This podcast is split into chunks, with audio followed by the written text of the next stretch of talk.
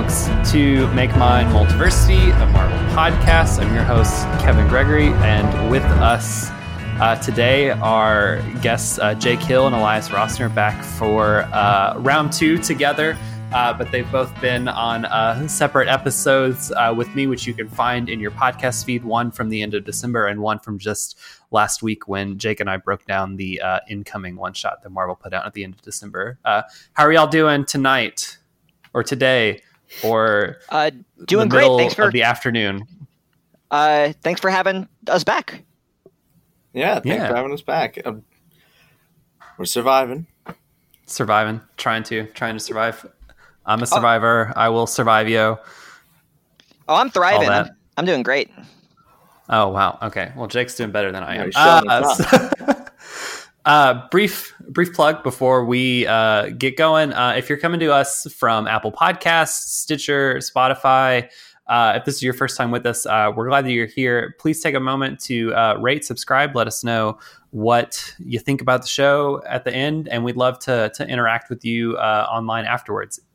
Uh, if this is your first time and you're coming to us and you found us in the ethereal interwebs, uh, make sure to uh, check out the website that we're hosted from, to, uh, multiversitycomics.com, which is your home for all things uh, comics, news, reviews, other podcasts, other think pieces, tons, tons of comic and pop culture content.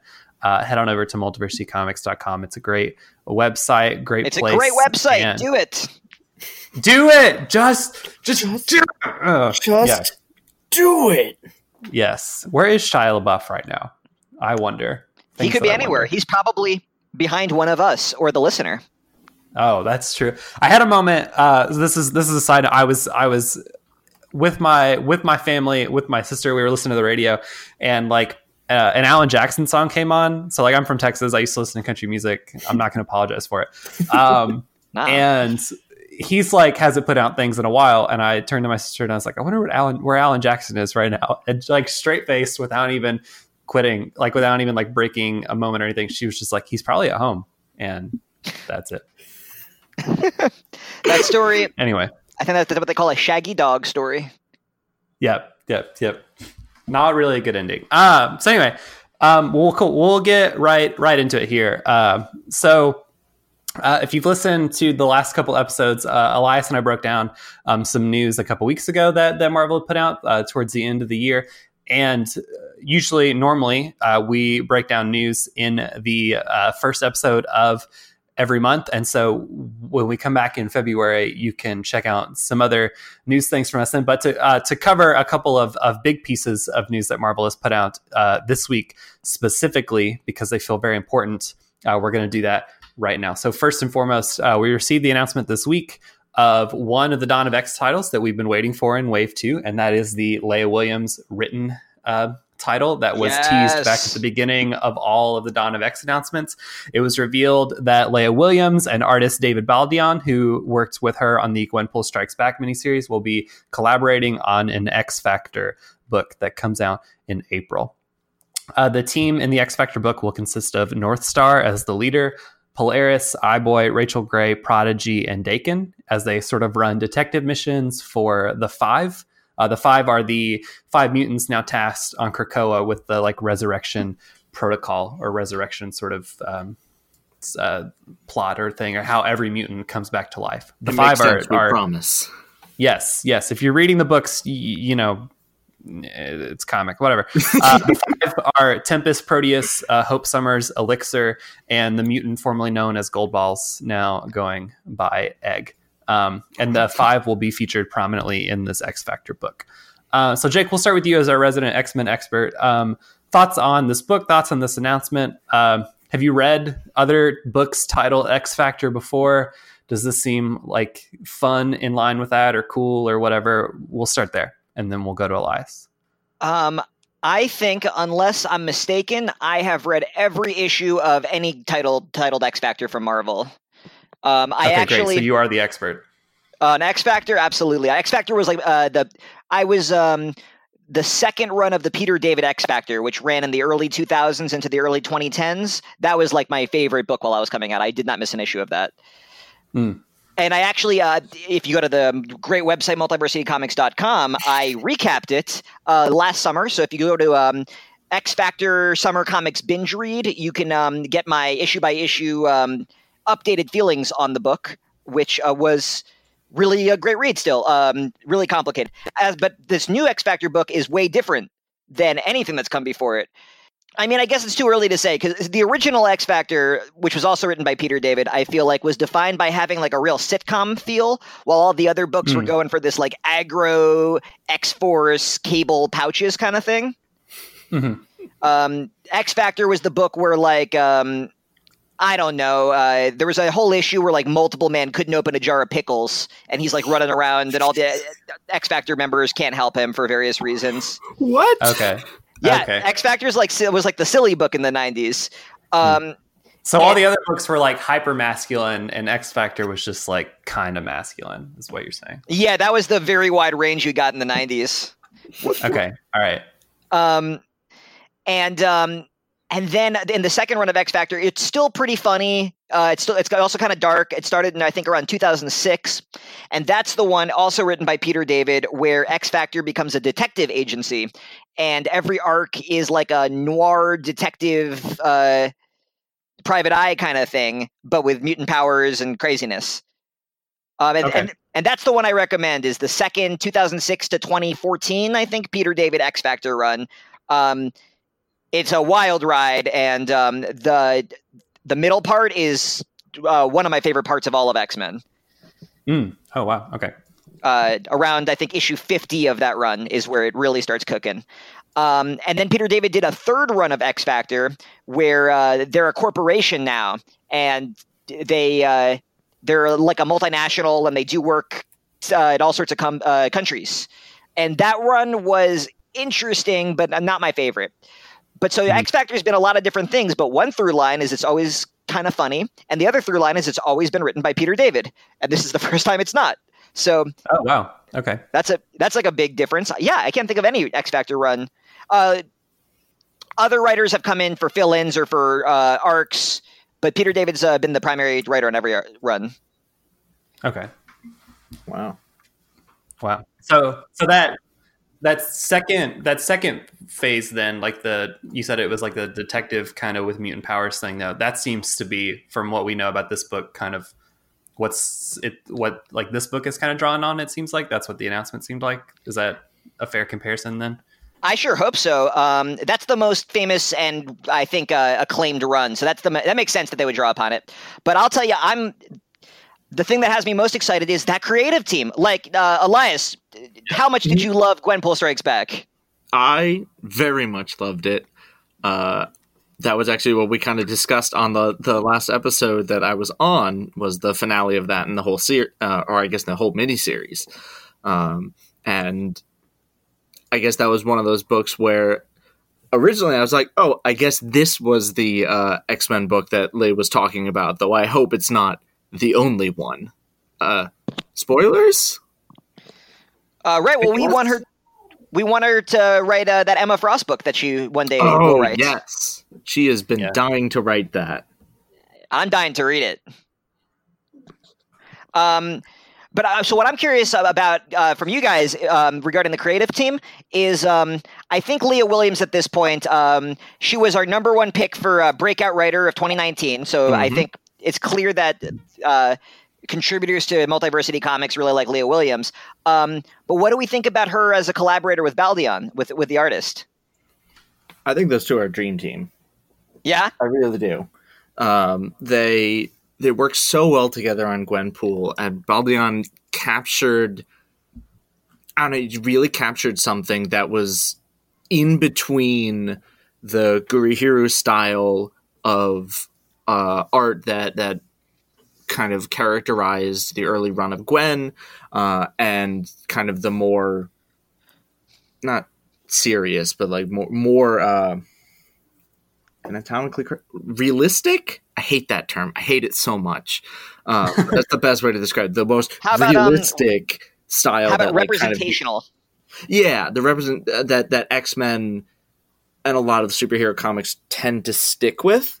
Um, and it's like it's this nice middle ground that capture that has the cartoony bounciness um, that allows you to just do so much and so much with comedy. And I think if what you're saying, because I know nothing about X Factor. I knew nothing. I thought it was going to be another one of those reality show type things like X-Statix or um, New New Warriors before they all got blowed up in Scranton.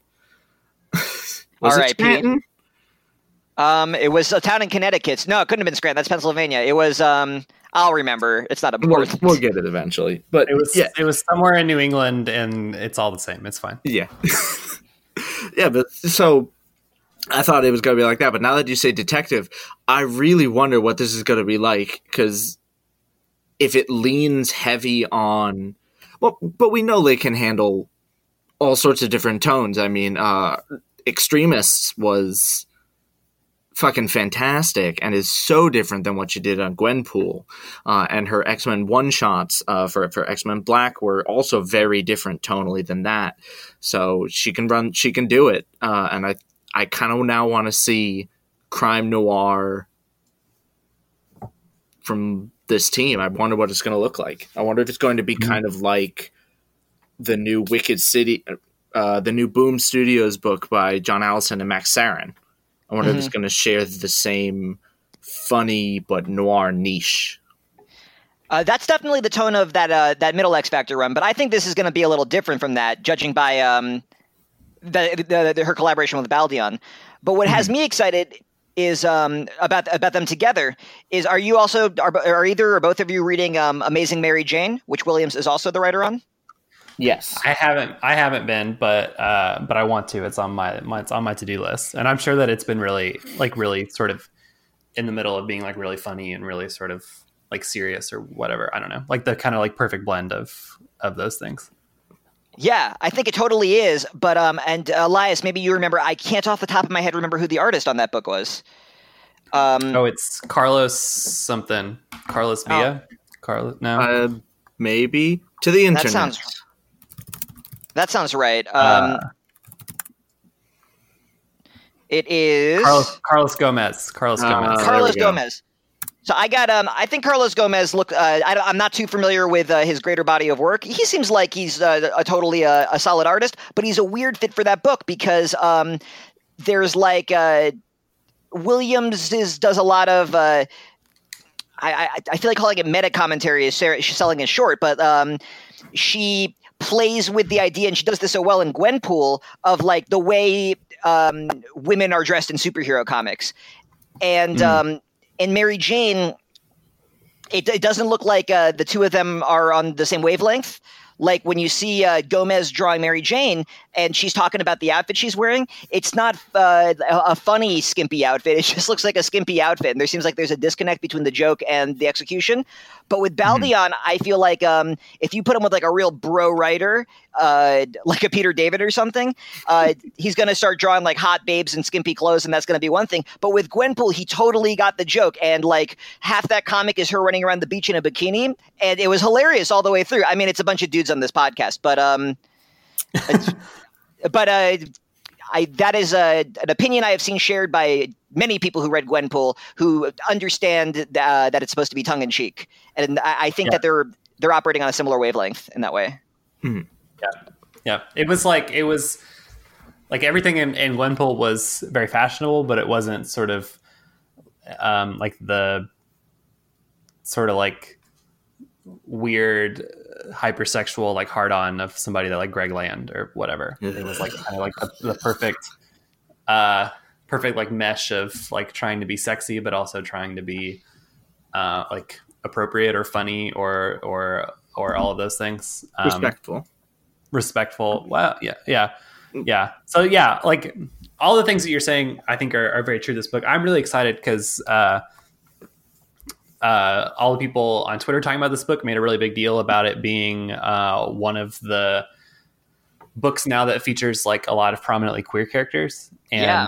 Not to not to like paint Leah Williams into the like she only needs to write queer, queer characters kind of corner or whatever, but she's really good at writing queer characters, and as like a queer person herself understands those things and the way that she was answering questions about um, like different kinds of like sexuality and, and, gender and how those things relate to like the resurrection sort of process on Twitter as people were asking. Like I saw somebody ask, what if there's a mutant who dies and then wants to come back um, as like a different gender identity than the one that they had when they were alive the first time? And she responded saying like, we have a story arc about that coming. And I'm like, that's, awesome. that's really dope. Good um, like getting to like play with, especially like like that. Krakoa, which is like sort of been uh, like typecast as this like very horny place, and yet like most of the comics have kind of ignored like oh. some of that. Like it's been like it's been more of this like teasing of like that that everybody's like fucking and less like yes people are fucking. I would call uh, it it's uh, mostly subtextual.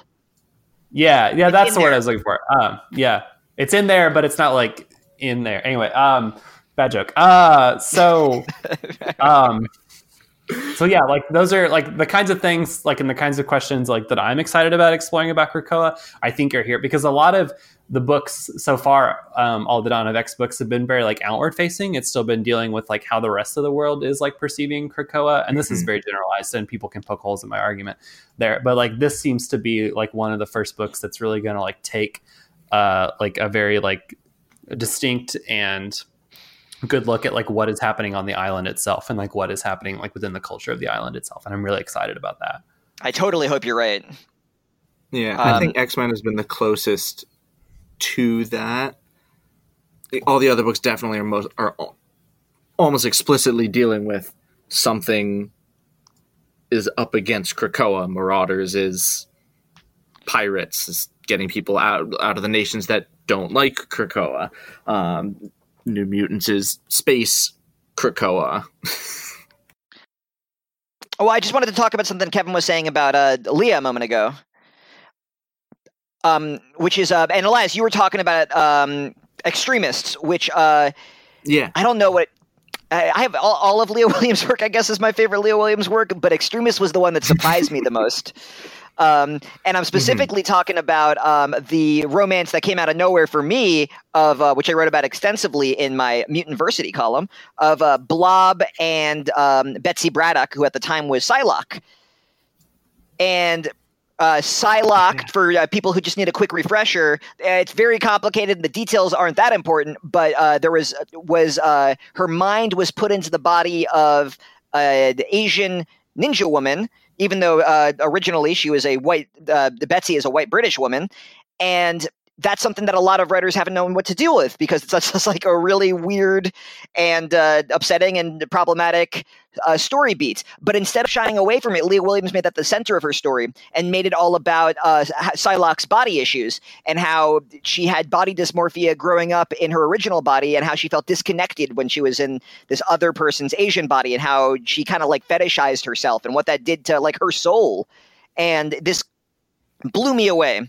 And Psylocke had, or Betsy had never been one of my favorite characters. Blob was certainly never. Blob was mostly a fat joke, and she uh, used him to explore similar issues of body image.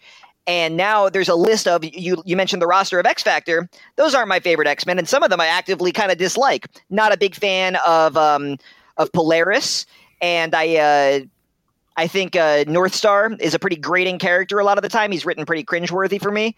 Um, Rachel, uh, what's her code name now? Prestige. It's a dumb code name. Yeah, I think that's um, But uh, you, you, lost me there. Uh, but Rachel, uh, Rachel Grey, Rachel Summers, um, is a character I don't think has been written well in like 30 years plus. And I'm really excited to see Leah Williams write characters I'm not that excited about. I'm like more excited for her to rehabilitate my least faves than to have her have my favorite characters because then, like Psylocke and Blob, they can become my favorites. There we go. Yeah, yeah, that's a good point too. I mean, like I think, uh, like so much of like x-men discourse that i see online is people like talking about how much they love their faves and how much they fucking hate everybody else and that they wish that every writer every writer like wrote like their faves and just like killed everyone else. And so to have a book which maybe like includes somebody's fave some people's faves and some people's like not faves but like by someone who's very clearly shown that they care a lot about like the x-men world and like have a lot of things to say about it like that's really exciting. Like to have the opportunity maybe for um, some of these characters to become you know characters that people really like love and really interact with or to like to be able to see a, a like a different side of them or whatever Yeah, Um, and, and I- you you started this out by asking, uh, do I think that this run is going to be in the spirit of past X Factor runs? And now that I'm thinking about it, what you just said, I think that's the core of the spirit of X Factor. Is X Factor is where you send your B listers and your C listers, and uh, you you let them be the A listers, and you let them shine, and um, and you rehabilitate them because like uh, X Factor is the book that made me love Wolfsbane and Multiple Man and Strong Guy and um, and Rictor. Like these were not uh, A-listers who star in the movies, but uh, in X Factor they get to be the stars, and it turns out they're all great. I did want to transition real quick before we move on to the second set of, of news things. Um, so, so we have Leah Williams' uh, book announced now. We still have been promised a book that Ayala is going to be doing in Dawn of X. So I'm curious when we're going to get that book. I also saw uh, at the time of the recording of this podcast that Kelly Thompson had teased on Twitter that she was having a, a Marvel related announcement come out this week, and we haven't seen that yet. Um, so maybe by the time that this podcast releases, we'll know what that is. But besides those two things, I'm curious about those things, and we can pick up on them or not. Um, uh, a Bleeding Cool article pointed out to me um, this week that when X Factor drops in April, uh, and all the other X books drop in April, that there will be, if you count Deadpool, Which I don't. different. Okay, eleven different. So not counting Deadpool, eleven different Dawn of X books hitting the shelves. not assu- oh. not assuming that any of the titles are double shipping. I was gonna say, why don't you count Deadpool? He's a mutant. He's clearly part of the whole thing. I mean, he's doing his own thing at the moment, but He wasn't like announced as like a Dawn of X. Like when yeah, it he- relaunched, he's, it wasn't I don't X think book, he'd be but- considered necessarily a Dawn of X book, but he did get a new number one post Krakoa. Uh, Yeah. So did the three titles we're going to talk about later tonight, and none of them are X titles. That's true. I did see the because they released the April solicit for Deadpool, um, and he is going to Krakoa in April, and so maybe that was part of the logic. But That makes sense. Yeah, but eleven different X titles. How do we Yeah. feel about that? Too many. Too many. Too many. Too many. Wait, Uh, is is Fallen Angel still running? Nah, No, no. No, so that's- it's it X Men, New Mutants, X Force, Marauders, Excalibur, and then so that's the 5 Mhm. and then some minus Fallen Angels, and then the other six are Giant Size X Men, X Men, Fantastic Four, Wolverine, Hellions, Cable, and then now X Factor. Okay. How many of those are minis? Is the A question. Uh, X Men, Fantastic Four, and um and Giant Size X Men are both minis for sure. Have been announced as minis. Yeah. Um, that's too many. I said last time that Marvel is uh, like uh, you go to a restaurant and you tell them that it was delicious, and then they're like, you can't leave until you eat 16 more plates of it. Yeah, Yeah. Yeah, It's- it's. I think it's a lot. I and I and I hate it too because I'm really only excited about half of them, but I really want to read all of them. Um, so it's just gonna like take a lot more work. I still think they should have they should have done it with a different wave system, like spread things out more, let certain Sure. books cut sunset, or transition into a different book, or just not have so many fucking books. I, I got strong Yeah. feelings about this. I don't think we need a Wolverine and a Cable book. It's just like weird that we're given um, two similar, like gritty, murdery white dudes solo series when there's a lot of characters that are uh, more interesting and have like less stories told about them. yeah, Oh, but Jake, one of them is an older guy, and one of them is a younger guy Who used to be an older guy. Because yeah, yeah, yeah, yeah. Um, and then and Hellions, Hellions is like uh, you know, maybe Hellions will turn out to be a masterpiece, but Red Ides don't get what its identity is. Like with X Factor right out the gate, yeah. uh, there's so many angles. There's uh, there's the creative team, and there's the the characters, and there's their inner lives, but there's also the five, and dealing with like the philosophy of resurrection, and there's like so much that it's about. And Hellions is about some random unliked bad guys or doing bad stuff on a team. Like why? It's mm-hmm. the Suicide Squad, but the movie version. Yeah, but for for for, for Krakoa, yeah. Well, hope, hopefully it turns out well. I don't want to speak ill of the creative team, but why why did we need it? Yeah, I'm curious what like the mutant math was for all of this stuff. Like if any of the books, um, like Wolverine or like Hellions or like Cable, those are really the three that I look at, and I'm like these could have been added late to the game. Like I feel like we knew sort of like from the beginning of the announcement and X Men Fantastic Four. Like I feel like from the beginning, from like the announce like the original sort of Dawn of X announcement, it seemed like we were getting the six, and then we knew that we were getting the Leah and Vita books, and they were coming in wave two. And it seems like those these other ones could have been added sort of immediately after when they saw how well everything's things were selling and were not like originally planned. Because I know that some of the comments that uh, Jonathan Hickman made sort of at the beginning was like, I have the initial setup, like I have you know Hoxpox, and then I have like we can live there for a while in that status quo. I have like a middle thing I need to do. We can live in that for a bit, and then I have an ending for whenever Marvel wants to do that. And so it seems like these other things were kind of added uh, because Marvel can, because they know that they can keep telling stories in these things. Where it feels like something like X Factor, which is going to explore the status quo of the five, which we haven't really seen since um, House of X and Powers of Ten ended. Um, like that seems like it's an important quote unquote important book, um, as opposed to something like Hellions or something like Wolverine or something like Cable, which are just going to take advantage of the status quo and perhaps maybe not be additive, but are like just going to like be books that exist within.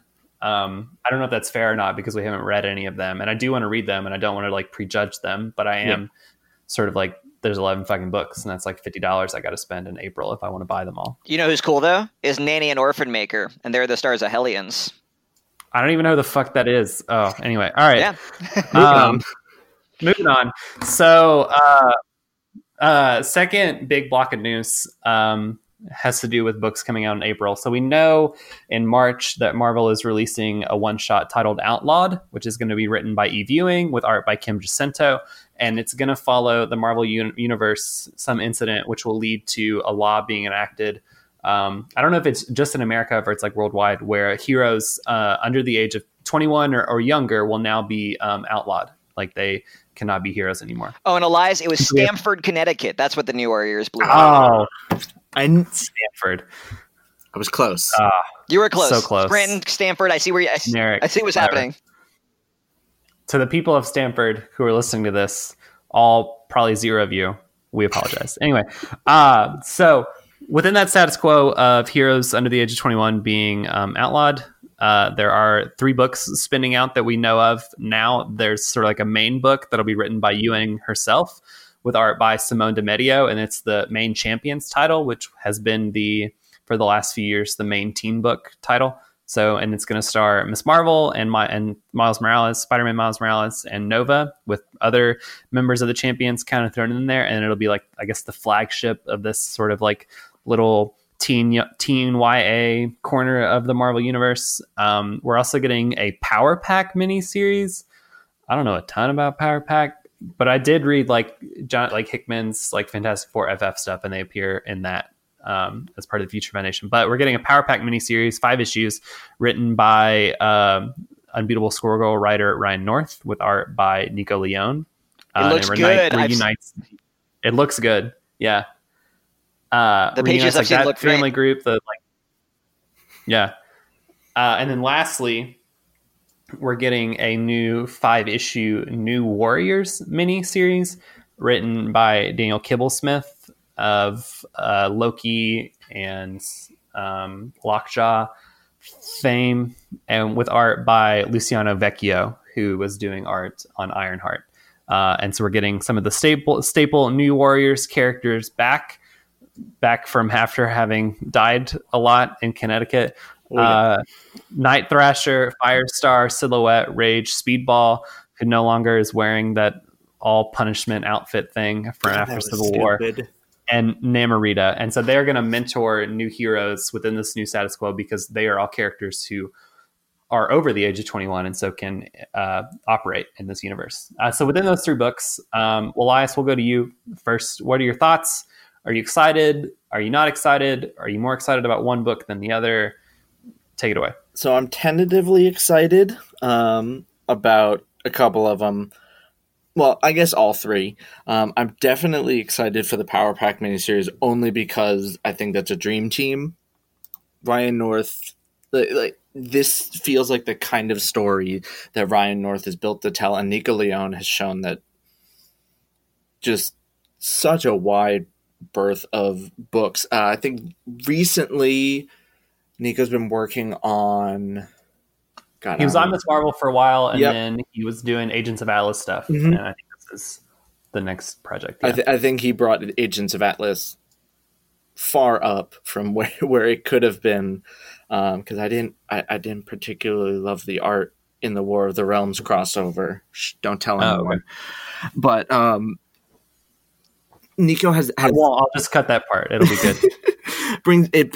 Nico's brought this just kind of like Baldeon, a lot of bounce, a lot of shine, and a lot of fun to all the books. And I think Power Pack fits that. All the characters are built with powers that, from what I understand, I only know the Power Pack from uh, the short-lived Future Foundation series. Uh, poor Jeremy Whitley, he keeps getting his series is canceled. Yeah. Uh, at least this one, it's not him, but at least these are announced as mini-series. I said hashtag justice for Jeremy Whitley. Hashtag justice for Jeremy Whitley. At least two of these are actually announced as, oh yes, these are actually miniseries and not. We're planning them to be miniseries, but we're not telling you guys, um, or we're going to cancel you midway through your arc. And everyone's like, uh, what the heck, Marvel? I love miniseries. I'm so excited that they're miniseries. Yeah. Yeah. Um, and same for. I don't care for the new Warriors. They bore me. They always have. Um, they bored me pre uh, Civil War when I went back to find out how the hell they got there. They bored me during Civil War. Speedball was just stupid when he was penance.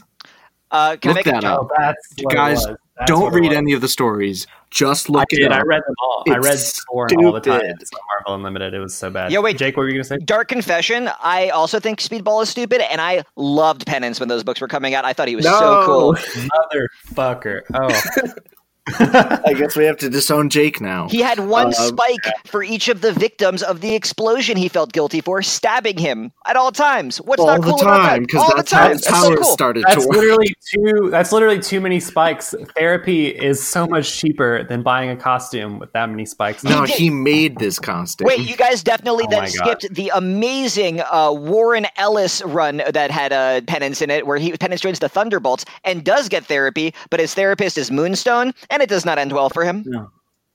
oh God. I, Anyway, I, missed, I did miss that. I did miss that. um, All time great run. I'm, I'm surprised. I, don't- I don't. I have no idea what to expect from Champions, um, because Champions has been been a strange title from the beginning. It was originally written by Mark Waid, and it had all the young, the the young heroes that were part of, but sort of not part of the Avengers during the all new, all different relaunch, and it struggled to find an identity until Zub took over, and then I think it really started to come into its own, and then was canceled by low sales. So I'm glad to see the champions returning. I'm glad all of these these legacy characters are getting their own book.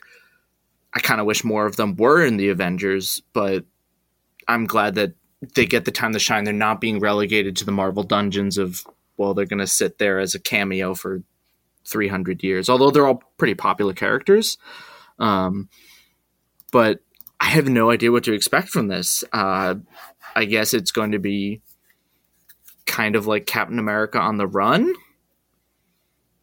after Civil War. Well, he didn't really. Jesus, Marvel canon. yeah i am i am curious because like some of the i guess news things reference like the law that's being enacted where the, the under 21s are, are under people under 21 cannot be heroes anymore is called Kamala's Law. And so I'm curious, like if if Yeah, like, how the hell does that happen? yeah, like if she's gonna like be outed in this process, which seems very unfortunate for for her. But like I trust um I guess Ewing like in the midst of this process. Like this is the first time uh that a champions book's been announced that I'm like, this is somebody that I want to write a champions book. Yeah. Guess. I think she Uh, gets like- it. She got it in Ironheart, um, Mhm. and coming Ironheart's in this new book, right? I believe so. Uh, prob- I think so. Probably, yeah. Yeah. I don't think So Yeah, getting to write her again, I think is going to be really. I mean, it's going to be great to see her writing Ironheart again, but uh, I can't wait to see her writing a team book because it is going to be Yeah. kind of different from what she's been doing thus far. Mhm. It's a Um, different skill set to write a team book for sure. I want to Yeah. I want to echo um, Elias's sentiment though, Kevin. I think you should definitely uh, go back and check out Zub's run on Champions. Uh, I read. I did read some of it, and it was it was just kind of it was just kind of like okay, like it was. yeah, it's And I think this will echo. I think what this will echo some thoughts that I have about the books that we'll talk about after the break. But um, I kind of felt like, and I don't want to dwell too long on it. I just kind of felt I felt like it was a lot more like substance over sort of like um, like plot or emotion or things kind of actually happening. Like I kind of felt like it was we had this like really high concept and we're going to raise the stakes and that's all we got. Mhm. Uh, and I feel like with a book like Champions, which is all about like teenagers, it really lends itself to being able to talk about like things happening in the world, like teenage emotions, like shit like that. Uh, and Ewing's a writer whose perspective I trust to be able to do something like that. Like it's not like I feel like a lot of the like Waid Ramos, the Mark Waid and Berto Ramos stuff was kind of like the youths it was very uh, And- hello, fellow kids.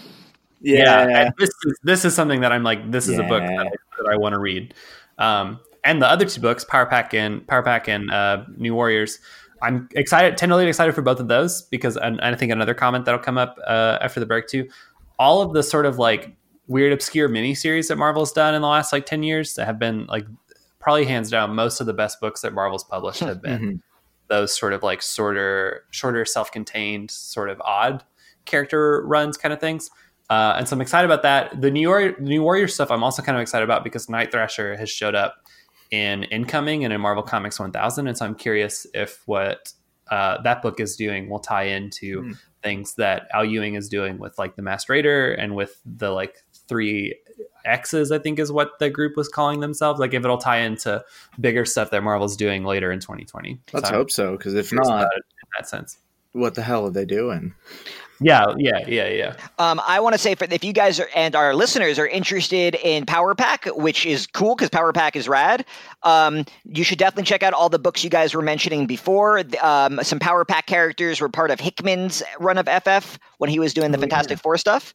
Um, but I really recommend. I really liked uh, Julie Power was part of Avengers Academy, which I think is an unsung gem of Marvel Oh yeah, yeah. and that's Yep. where where she first got together with um with Carolina from the Runaways. Mhm. Um, oh, which okay, is- that's where that came from. yeah, that first started in Avengers um, Academy, which I r- strongly recommend. I think the book's a lot of fun, and I also was that Kelly Sue DeConnick who No, did that that, was- or am I I, making that up? I think it was Christos Gage. I want to say I have it on my shelf, but it's just out of reach. Oh.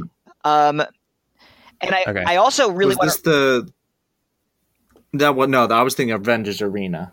that Avengers Arena was the follow up to Academy. It's kind of a trilogy. Oh, Oh, okay. Um, That was It- the murder one, right? That was the murder one. It goes Academy, Arena, and then Undercover. Uh, is three different uh, three different comics that form a trilogy. Three, three books that are one even, maybe. No, just kidding. Uh, Uh, the original, the original Power Pack, uh, when Louise Simonson is the writer, is like the one of the weirdest, most awesome uh, comics Marvel was doing in the '80s. It's definitely a kids comic, and it's definitely for kids, but it's also like really freaky and scary. It kind of reminds me of uh, the recent Shazam movie. mm, That's a good rec. Yeah, um, it, there, a lot of it is kind of like the Power Pack fights, uh, really forgettable alien bad guys and stuff. But uh, then it goes in like weird, dark directions. Power Pack ended up being a big part of the Mutant Massacre, which was the extremely violent X Men crossover in the '80s. Um, And another fun thing about Power Pack is, despite the fact that they're really young, their identities are secret from their parents, and I think that's a really fun angle where they have to like sneak in and out before bedtime, kind of thing. There's the Oh, Shazam yeah. again. Yeah, saving the world before dinner time. Uh, very Powerpuff Girls. Good old, good old Shazam. Oh, Powerpuff Girls. Oh man, has that because they like rebooted that too? This is totally off topic. That show's coming back, right? I think Okay, so. I think it did, and I don't think it was particularly well received. I Oh, have no fuck. idea. All right. All right. Um, and last thing I wanted to say about the, uh, these Marvel books is um, we talked a little bit about New Warriors, and I agree with Elias. Never cared for the New Warriors, but I do care very deeply for Kibblesmith. I think Kibblesmith is great. I had a chance to uh, sit down and speak with him one on one at New York Comic Con last year, and um, eh, Kibble. Like if if Kibblesmith wasn't writing comics, he would be doing okay career wise, right? He's like a comedian and he writes for the Colbert Show, and um, Mhm. he's like a real accomplished guy. But just talking to him, that dude is a comics fan. That dude just like loves comics, and that's always what he wanted to do. And he always had like a bunch. Of, the comedy started working out for him earlier, but like. I, the fact that he he he's doing comics on top of his full time job just shows how dedicated he is and how much he loves it. And if he wants to do a new Warriors book, that's because he's got like an angle, and it's going to be beautiful. I think I, he's going to make me like the new Warriors. I'm convinced. I feel like that's probably true too. I love. Um, I follow both him and his wife on Twitter. His wife is uh, Jennifer Wright. She's a, a like a writer. Also, she's like published uh, a number of books and like has published in a number of other uh, like different magazines and newspapers and things. Um, but they're just like so much fun to like watch go back and forth online. Um, and she's like like very fiery and always has like a lot of hot takes of like things that like I think out loud, but I'm never brave enough to put on the internet. And I usually agree with them. So there, I'm excited. I'm excited about about him um, because I like I like his writing and I like a lot of the things that he's done at Marvel, and I'm I'm excited about this book for for that reason also. So thank you for bringing that one up too. Um, cool. Any other brief thoughts before we take a quick break and then come back? What do we? How do we think it's going to start? How's Kamala's law going to happen? Is it going to happen in uh, Saladin Ahmed's run? Is it going to be happening in the just the one shot? How do you think it's going to get started? I feel like it'll happen in the one shot, and Ahmed has talked about that what happens in the one shot will spill out into the Miles Morales book that he's writing in Miss Marvel. Hmm. Um, so I think whatever happens in the one shot will have like implications for both of those books, and then. I'm curious too. I was waiting for this, and I'm not sure it'll happen, or if we won't see it maybe until like the solicits. Like if because the covers that they released for New Warriors and Power Pack and the Champions relaunch all had like the logo for Outlawed on it, like they were like sort of like labeled as that. I'm curious if the if Miles Morales and Miss Marvel will get like similar labeling on their Oh, covers might. forward. Um, so that's I'm thinking it's all gonna start with the one shot and it'll like have implications for these other things.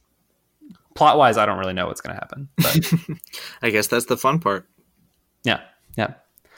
Um, cool. Well, folks, we're going to take a brief break, uh, hear a fun commercial from uh, another fun Multiversity Comics podcast. And when we come back, we'll review some of Marvel's big books for the month of January. So we'll see you.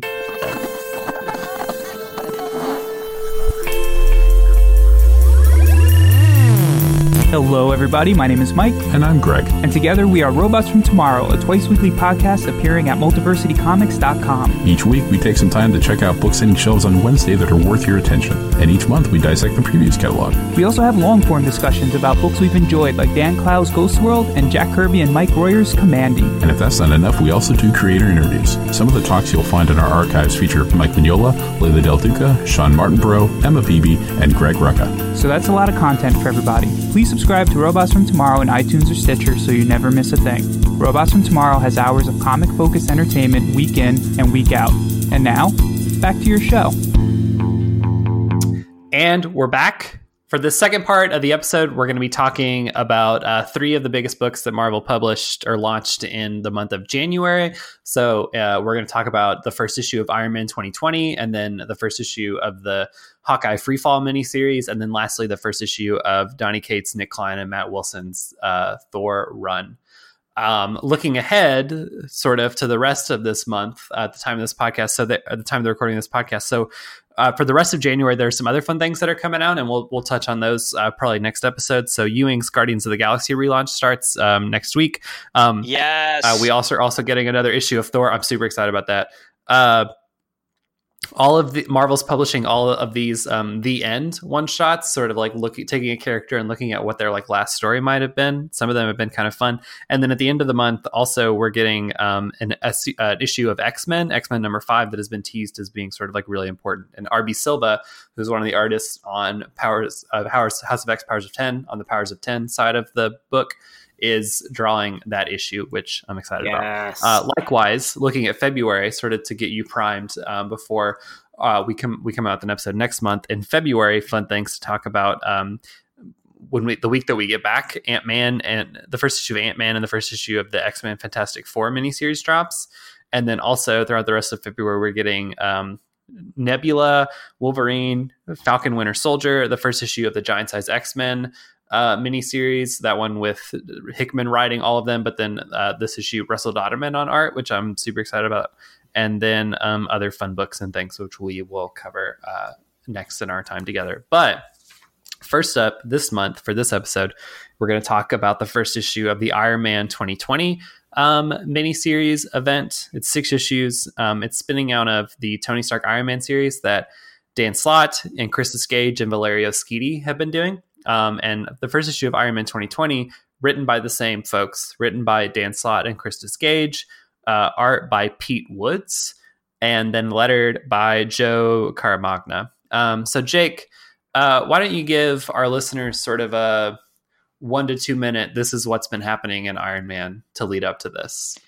Uh, that's really tricky because what's cool about Iron Man 2020 is that it's tying together almost 30 years of Iron Man comics, but I'm going to do my damn best. um, okay. Godspeed. I believe in you. Let's do this. Okay, so in the 90s, uh, Tony Stark died like you do, and he was temporarily replaced by a version of Iron Man from 2020 named Arno Stark, who was very mysterious, and we didn't quite know who he was. Then in um, Kieron Gillen's Iron Man, um, Arno, it was revealed that Tony Stark is not actually the children, the child of Howard and Maria Stark. He was adopted, and they have an actual biological son named Arno Stark, who is very sickly but also a genius. And um, Arno Stark has been an on-again, off-again supporting character since then in the in the pages of Iron Man. And in the recent Dan Slott run, uh, Tony Stark has returned from the dead again, like you do. Um, but it was revealed. Like it happens a lot. Uh, but it was revealed that the Tony Stark who was the star of Dan Slott's Tony Stark Iron Man was not Tony Stark at all, but was an AI copy of his mind put into a biological, like Cylon body, who was walking around, but um, was not technically a biological human. And this news uh, broke people's trust in Tony Stark and also broke this version of Tony Stark, who uh, temporarily disappeared, leaving uh, Arno Stark in January of 2020 to fulfill the prophecy of the 90s, becoming Iron Man 2020 with big gears on his shoulder. It's an amazing 30 year called shot. And I'm really excited for when the year 2099 comes and just that becomes the Marvel continuity. Wow, that was that was that was hot. I'm a little turned on right now. Like that was that was impressive. I blacked was... I blacked out. What am I supposed to do again? I'll be honest, I knew none of that. No, you did good. You did good. Um, yeah, so that is that is a, a, great summary of what's been going on in Slott's Run. So this uh, first issue of this miniseries picks up right on the events of that, and then also sort of fulfills this um, like 30 year story thing. Uh, Jake, you clearly have been reading Slott's Run prior to this. What are your thoughts on the material that's built up to this miniseries? Um, I think it's pretty strong in terms of uh, it does a great job of setting this up. Like Arno was uh, a background character in that, but you could tell he was going to be the star of the story, and we all knew that the 2020 year was coming, and that Arno was going to be made into a big deal. Um, so I think it was a great setup. I know um, a lot of people are real down on that that whole run. Um, but I quite liked it for the most part. I think it's pretty inconsistent, and there's some arcs that kind of made me yawn. but I liked the idea of uh, Stark being like this magical Willy Wonka company where you can go to work and it's like kind of dangerous but kind of magical, and you never know what to expect. And I really liked all the stuff with um, that Slott was doing with dealing with robots because if you get down to it, that's kind of the the angle of Iron Man, right? Is he's in a robot suit. So Slott made a supporting cast filled with different Marvel robots, and how do they feel about being robots, and um, how do they relate to their sense of self? And that's largely what this book seems like it's going to dive into. So I think um, my appetite was really whetted for some like. I love a good existential robot story, and it seems like we're getting an awesome existential robot story with 2020. At least that's how I feel. Counterpoint. Okay. Okay. Um, Yeah, Counterpoint. counterpoint, hit me. uh, I, I have kind of hated all of the Dan Slott Iron Man stuff, and I think like this issue was kind of more of the same on that. So I agree. Like I think it's really interesting how Slott has built out the supporting cast to be um, all of these different uh, robots in the the Marvel universe, and sort of like having Tony Stark deal with like living in sort of like both of those worlds.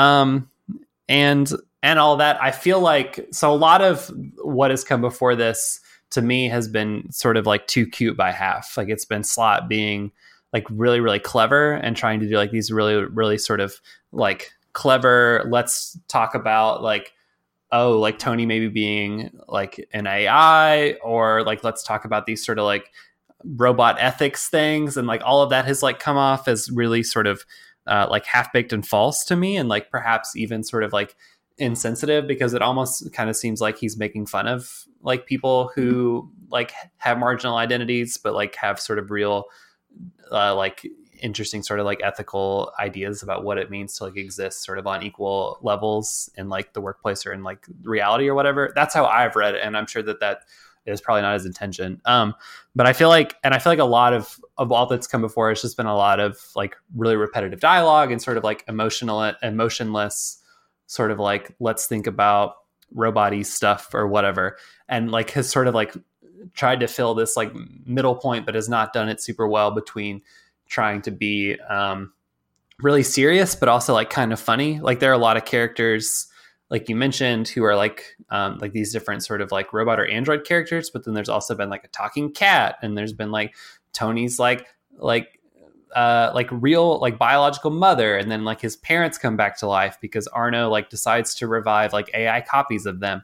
And they have like these like weird sort of like quirky what seems almost like outdated sort of dialogue things which might have been the point of what Slott was doing but it has like come off as very annoying to me. And so reading this issue um was a lot of okay this is like the same of everything that has kind of come before and that's been that's been that's been my opinion of it and i will say both books, uh, this book and the Tony Stark Iron Man series, Tony Stark Iron Man being drawn by Valerio Schiti, this one being drawn by Pete Woods, um, have Mhm. looked gorgeous. So, in that sense, it's been like I like looking at these books.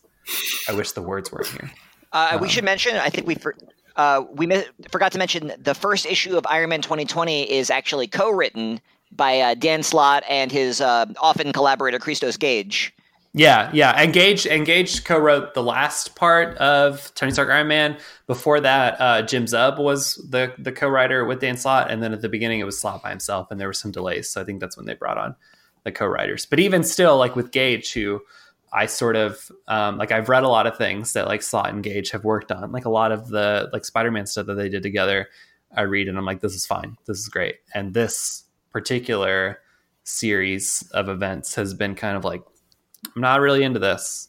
Um, Oh, just Iron Man's tricky is what I was going to say. I was just thinking through like uh think of all the great writers who have done Iron Man runs that are among their like least beloved work. Like Kieron Gillen's Iron Man run is considered Mm. some of his weaker work. Matt Fraction's Iron Man run isn't considered his better work. Uh, Bendis's Iron Man run is very divisive. I just feel Yeah. like in the in the 21st century we haven't had a great Iron Man run, which is tough because he was their flagship character for 10 years. yeah, and it's so that's that point particularly is so interesting because like Robert Downey Jr. and in the MCU is like epitomized like what an Iron, Iron Man as a character can and like should probably be or whatever. And like the comics for the last 10 years, like you're saying, like even though there are aspects of like the Matt Fraction and the Gillen and the Bendis run and this even this like that have like I've really enjoyed that.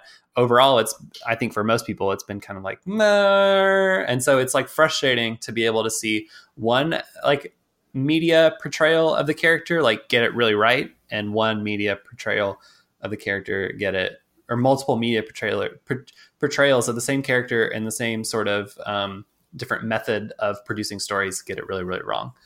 Um, but elias what are your thoughts on this first issue having I'm heard all of those things?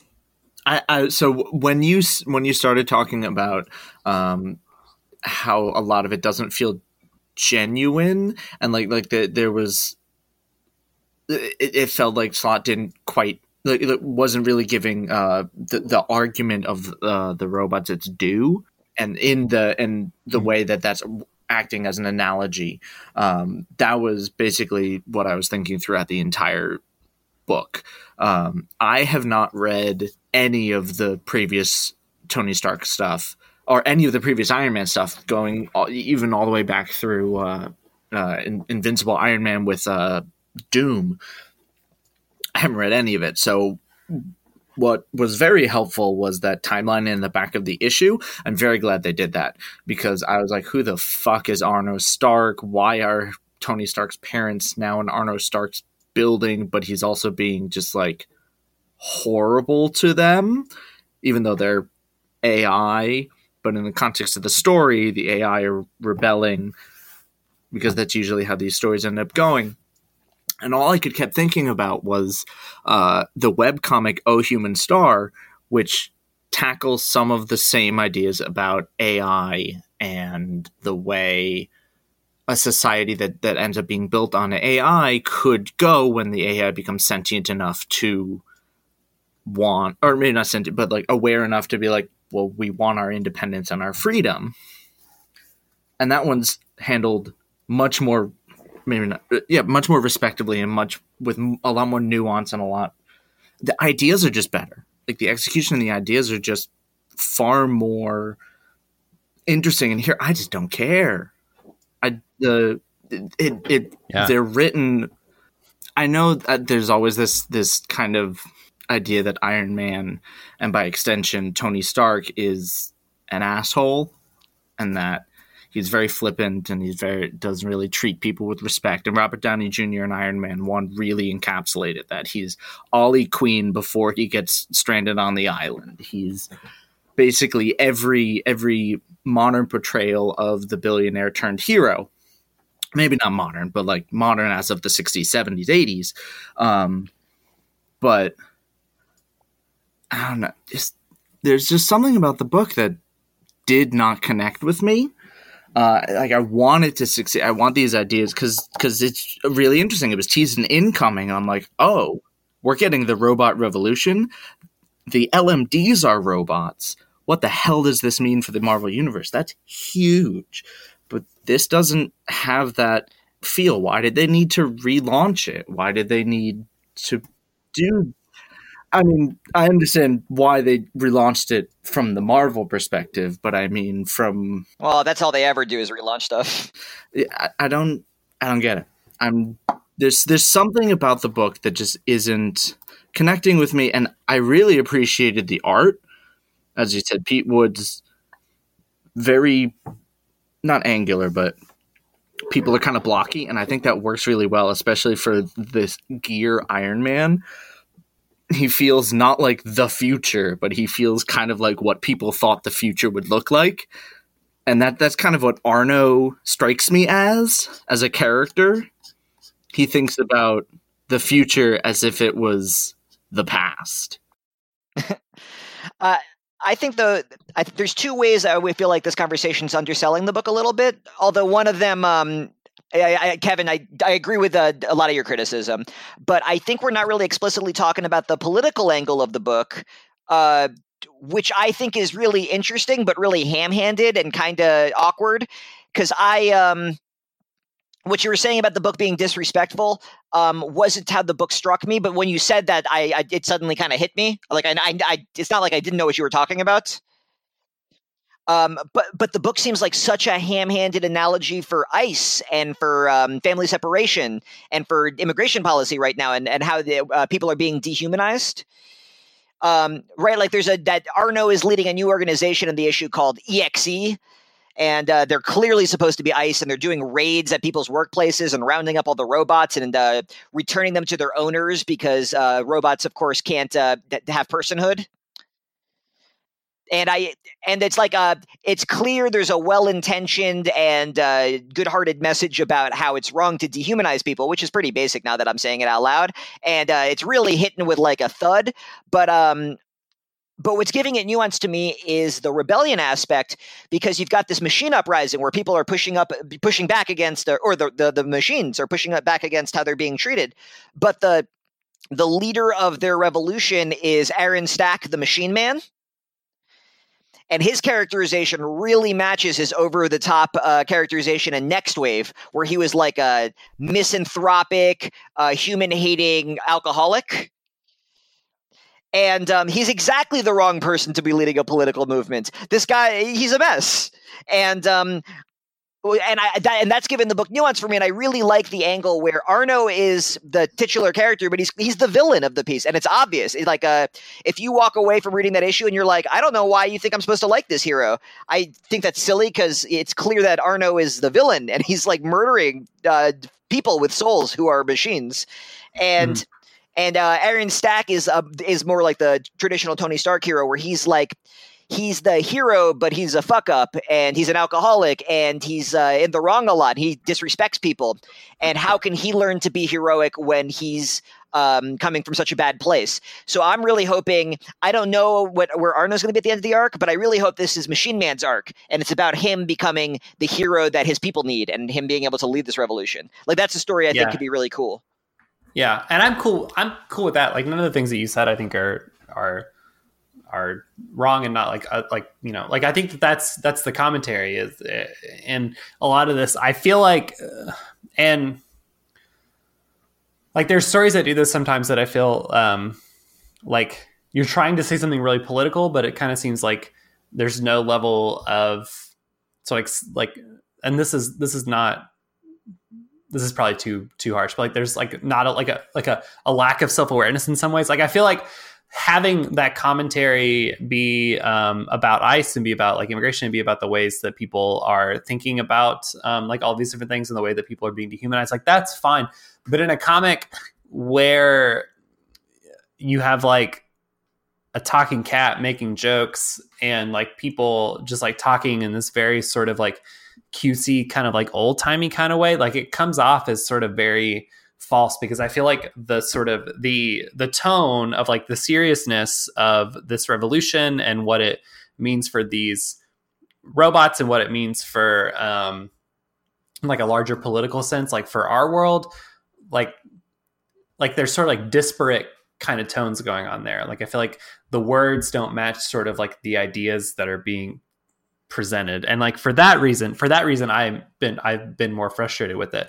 Like i think having like a more harsher and sort of eerily placed um iron man book that tackles like those themes would be really really cool.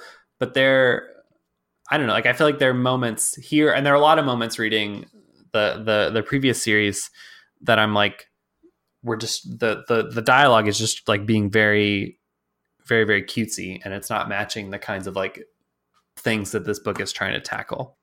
Um yeah i i also respectfully agree with what you're saying. Uh, that's just like not a as prominent an issue in my heart while i'm reading. I'm going to continue following for it and I'm, I'm rooting for it. I'm hoping that it doesn't collapse under its flaws and that it can bring it together. Mm-hmm. I did like have the moment reading it because I think that you're right. Like I think that Arno is is supposed to be sort of like the he's our perspective character, but he's clearly the villain. Um, I had a lot of moments reading um, this that I'm like, oh, I hope this isn't sort of like the predictable thing, like where we get, you know, like because the other thing that this comic does that I thought was kind of weird is that we open on this sort of um, entity that is coming to kill the Earth or whatever, and I'm sure that that ties back. That's from uh, the kid. It's the Karen run introduced that idea. Uh, that seemed like that seemed like a sort of odd thing to me because it didn't appear in the things that like Slott had written before this, and so that seemed kind of like a not like a left field thing, but just in like and it, and I think it's only because I read those things and then read this that I'm like, wait a minute, I don't know what's happening. Uh, I'm like, it seems like there's this revolution happening on Earth. There's this bigger cosmic entity that's coming. We're gonna get like six issues where like the revolution is gonna ha- the rebellion's gonna have to team up with Arno to like stop this like cosmic thing. And I'm hoping, like you're saying, like the commentary is not lost, even in what seems like might be like a predictable ending to this event. That's kind of what what I what I thought reading this. I was like, I think that I can see like the several steps ahead here, and I could be I could very well be wrong, but I'm like I I think I know where this is going. But you could also be right. I, I, am giving a come up with an optimistic take of where the book could be going, and you're coming up with a pessimistic take. But that doesn't mean one of us is right and one of us is wrong, or one of us is good and one of us is bad. Just uh, I'm I'm gonna stick with it, and you guys probably won't. But I'll check in when the series ends, and we could I'll tell you if it was yeah. worth it. Cool. Uh, I can tell you right now one thing: there are way too many tie-ins to that, this. That is that is true. That is that. I don't plan to keep up with all the tie-ins. How is Wolverine a tie? That was so. I'm curious about that. So, um, so at the time of the recording of this podcast, they well, I guess when the issue released because it's in the back on the checklist. So when they announced the series, there was the tie-ins that were listed. One of them was a tie-in called Weapon.exe. When EXEX being mm-hmm. the the like ICE adjacent group that we've already talked about. Um, but like the title of that book is changed to I Wolverine, like iPhone, like lowercase i, but like I Wolverine. Yeah, I don't know. That's oh, that's I don't know how that's going to work. Um, okay. So I'm curious. I'm curious about that. It does seem like there's a lot of tie-ins for this. There's like three or four or five different series. Um, that seems like a little bit much, which is like another reason of like I know this is going to be a self-contained story, but I don't know that we need like this six issues plus like 14 tie-ins. Um, but that's that's the way that's the way that the shit is this at this point in in Marvel's domain or career or whatever. And like this issue does, I will I yeah. do credit this issue like with forecasting what all those tie-ins are going to be. I think in a really sort of like easy succinct way mm-hmm. like like Rhodey talks about being part of Force Works, the EX the X group is is mentioned. Um, like Pepper Potts isn't mentioned, but you could see why she would be drawn, like get thrown into this and all that. Like, like they're thrown in, and Machine Man, like Machine Man, like very prominent. Um, like all that is sort of forecasted well, and that's good. And if we need those spin-off books, then so be it. Um, yeah, I I plan on reading all six of these issues, and that's I'm not going to read more things, but um, okay, moving right along. Talk. We're going to talk about the Hawkeye Freefall uh, first issue, the first issue of a five issue miniseries about our good old buddy Clint Barton. Uh, written by Matthew Rosenberg, illustrated by making his Marvel debut Otto Schmidt, color illustrated and colored by Otto Schmidt, and then lettered by Joe Sabino. Um, this is sort of picking up on Clint's story, Clinton really hasn't, I guess, hasn't had a big story since the Matt Fraction Hawkeye stuff ended. Am I am I wrong about that? Does that seem right? I'm thinking hard. Um, he was Clint, pretty prominent he had in Occupy Avengers. oh, he had Occupy Avengers. That's true. Yeah, and then he was in West Coast Avengers. But uh, other ter- than that, he hasn't. Terrible name, decent series. Did did Hawkeye end end first, or did Hawkeye end after? After Occupy. After. Yeah. Uh, uh, it switched before. over to being about Kate Bishop for a while. Yeah, and um, he was also um, pr- a pretty prominent member of West Coast Avengers, which was an awesome book. Mm-hmm. mm-hmm. It's, it was Hawkeye and uh, real Hawkeye. um, which is of course referring to Kate Bishop. Yeah, of course and um, he was also involved in a lot of different incarnations of Secret Avengers, and a bunch of those books are really cool. Right, right. So this is so this is but this is like his first like his oh, and he was in that Tales of Suspense mini that Matthew Rosenberg did also with Travel Foreman. Um, I forgot about that. I one. I did too until this very moment. I didn't write it down, but I remember it being good. Anyway, Um, so so not a whole lot of so this is like a very sort of you can pick up on this without knowing a whole lot of stuff, although it draws on themes from Bendis's Avengers and New Avengers run, and also like draws on stuff. If anybody's seen Avengers Endgame, which I would assume if you're listening to this podcast, you have, um, it picks up on perhaps a piece from that, and then also picks on, I mean, just like briefly picks up and mentions part of Fraction and David Aja's uh, their run together. Um, but it's mostly self-contained. So, Elias, we'll start with you. What were your thoughts on this first issue? Did it work for you? Do you like it? Do you enjoy it? Um, overall, what are you what are you thinking about it? I kind of liked it. There, I'm there are aspects of it I, I don't particularly love. Uh, I, I really love Otto Schmidt's work on this. I think he and he and Rosenberg are a great team together. I think Rosenberg's style of writing fits Schmidt's ability to draw well, so that Rosenberg's you know wordiness doesn't devour the art because um, he can be very he can be very Bendis like in his dialogue. Um, or just writes blocks of text like in uh, Un- Uncanny X Men, uh, the the War of the Realms tie-in. Uh, it's just way too much text in that. But and and he tends to like these really small panels, lots of panels on a page, uh, and Otto Schmidt delivers with those. Um, I I think it was just a really great fit for the two of them. Uh, so it's a lot of fun to go through. It captures kind of the the antics uh, that Hawkeye tend to Hawkeye tends to get into, which is big, bombastic, and also features ninjas. I don't know why Hawkeye is so tied to ninja. Uh, I guess it's from his Ronin days. He's really into the into the know. game ninja, you know, where you like are in a circle and you're like trying to slap hands. He's really good at that, and that's why he gets tied in. Yeah, he probably is good at that also, I think Otto Schmidt has been typecast as the Arrow guy. I was going to say that. Yeah, he did Green yeah. Arrow, and now he's doing Hawkeye. Uh, I love him for he he he transferred over the the fun of that run to mm-hmm. here, but I also found myself wondering what the point of this was.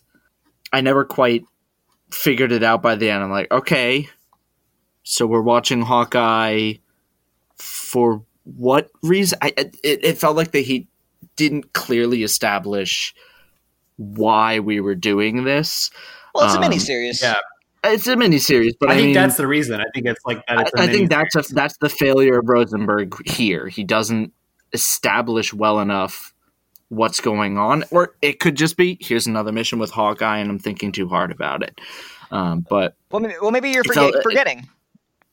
Mm-hmm. Um, maybe you're forgetting because um, in there's a mystery. There's like a central mystery, and it's very simple. There's a guy dressed as Ronin, who's Hawkeye's old identity, and he's doing bad stuff. And a bunch of Hawkeye's allies think that maybe he's doing bad stuff because he's a jerk and they don't like him. And Hawkeye has right, to clear his name. Right, right. So there's like a solid mystery uh, in that, and that's like a there's five issues, and he's going to solve the mystery. Yeah, that I think that's like that's yeah, set that up enough for for this. Yeah, yeah. yeah.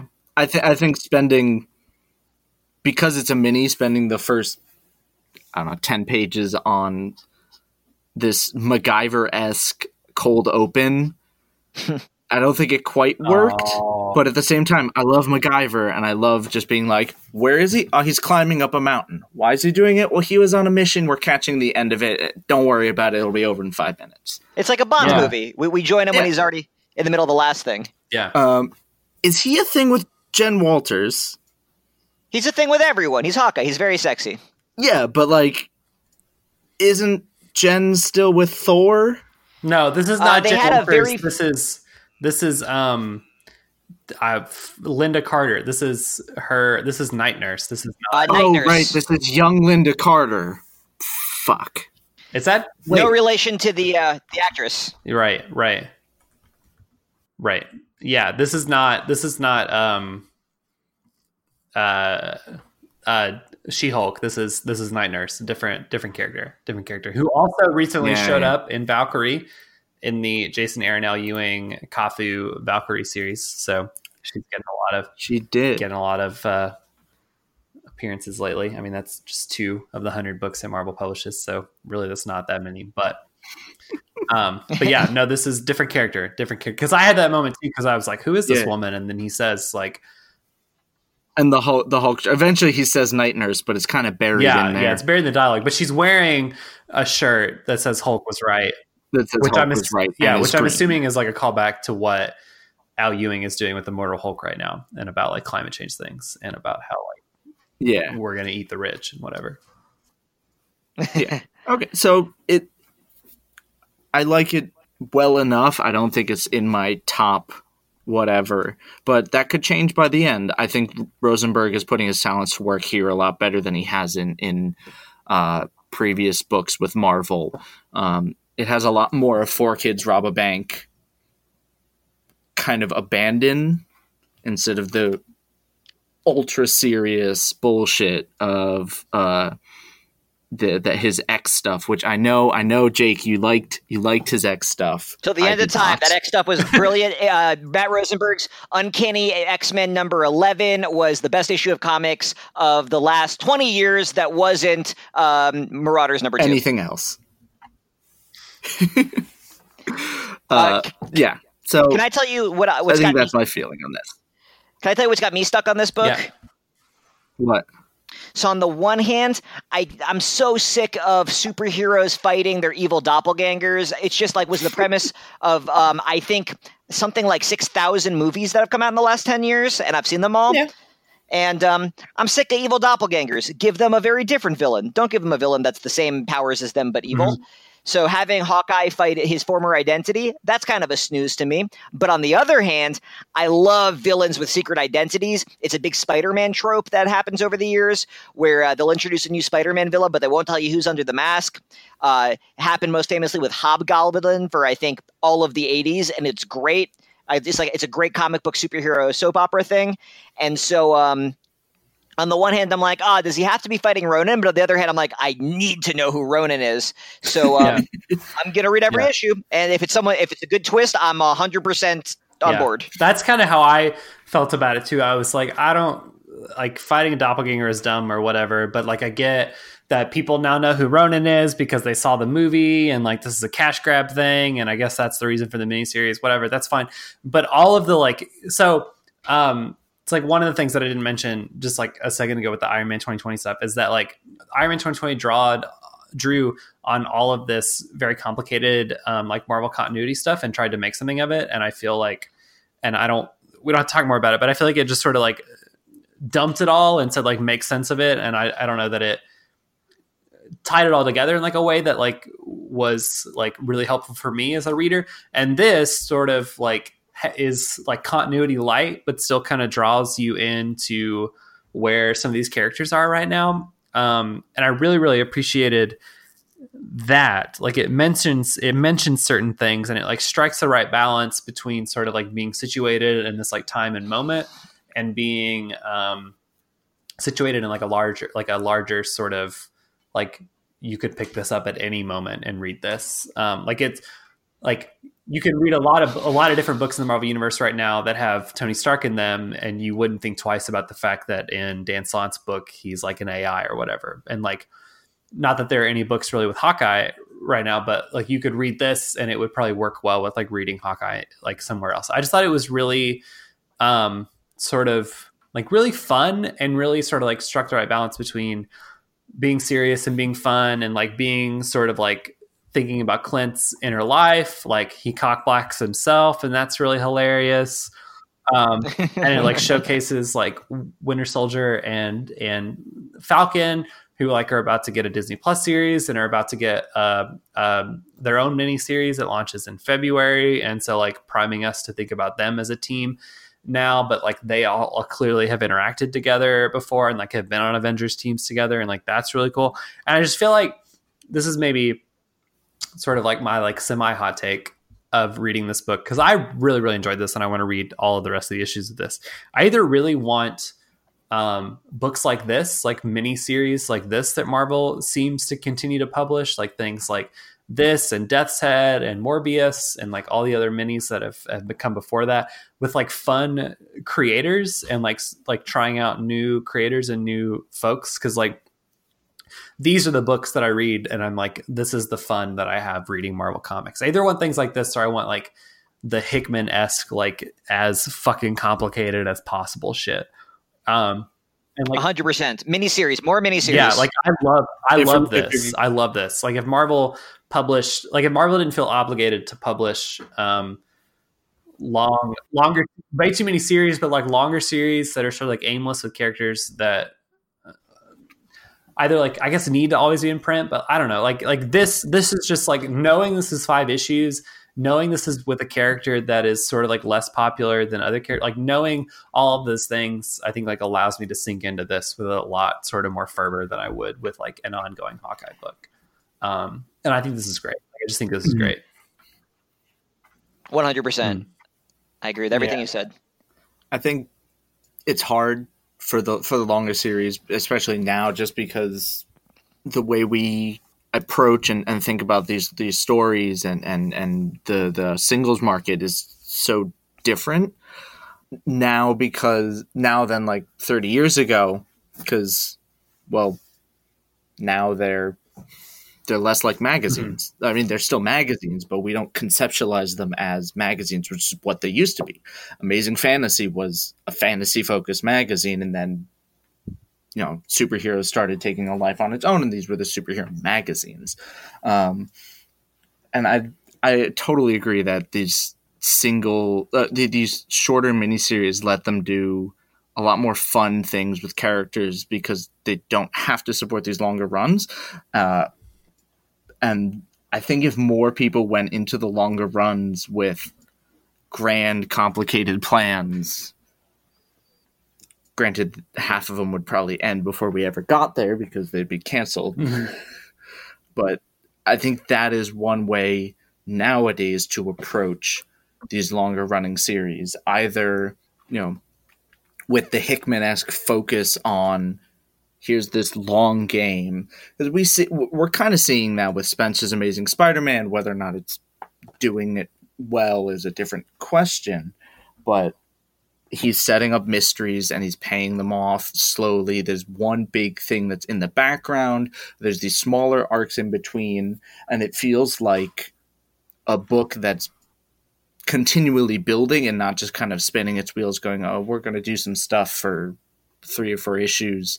And while I love that kind of stuff, it's because it's situated in a longer and bigger title, it doesn't have the same ability to take the risks that something like five issues can be because they can be like, okay, we're publishing five issues.